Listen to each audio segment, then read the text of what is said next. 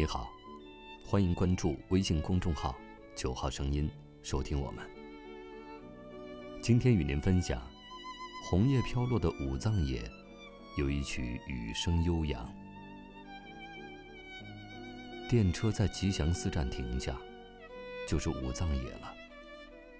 初冬清冷的风里，叶片肆意飞舞，五藏野的红叶季，迟迟不肯谢幕。当明媚的阳光照在脸上时，我感受到的似乎是二十年前留在光影里的温度。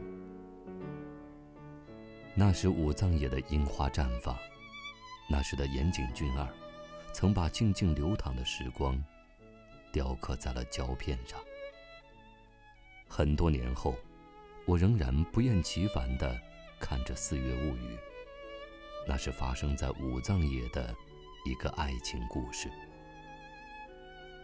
我一遍又一遍地看着岩井俊二是怎样静静雕琢出一幅关于女孩、单车、樱花的印象油画，听着他是如何把悠扬的琴声和凌乱的雨，小心翼翼地镶嵌在温暖的光影里。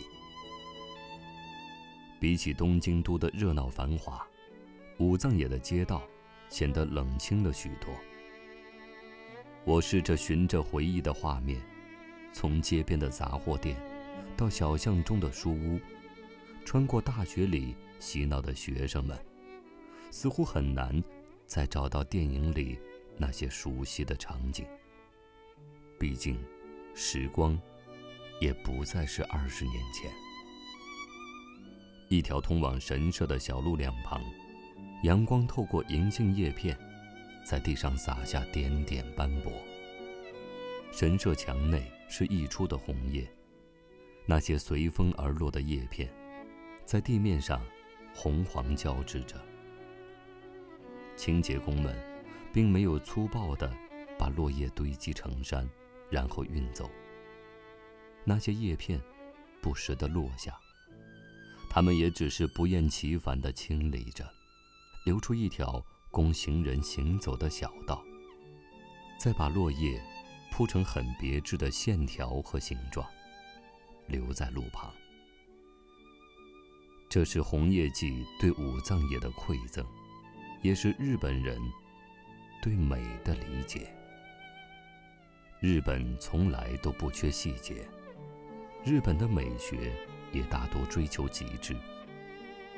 极致过后，也往往蹂躏着不安的心，就像电影里每一帧唯美的画面下，都藏着岩井俊二内心的密码一样。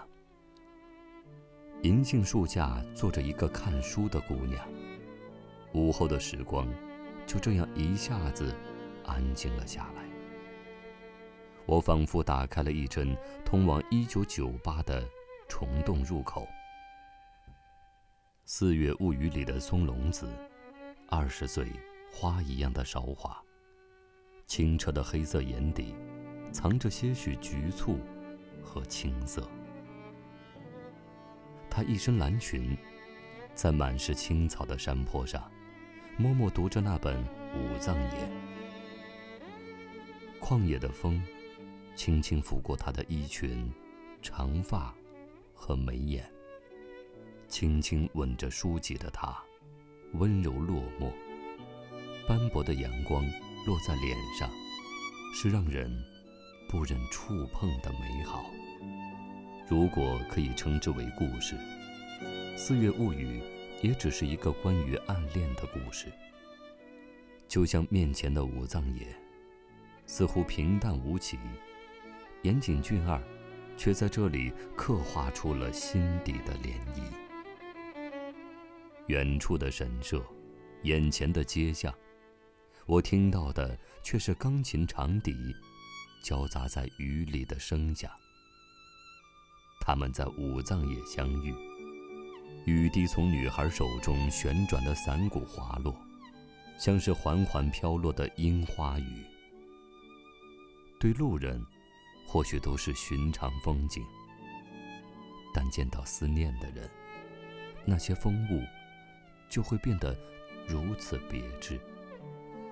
在每一个青春散场的故事里，总会有一个人守着最初的温暖，终于寻到五藏野。想知道当年的岩井俊二，是带着怎样的心境，完成了那样一场时空之旅？而当走过五藏野，我想，岩井俊二，就是守着那些曾经的时光碎片，揉碎在五藏野不疾不徐的时空里。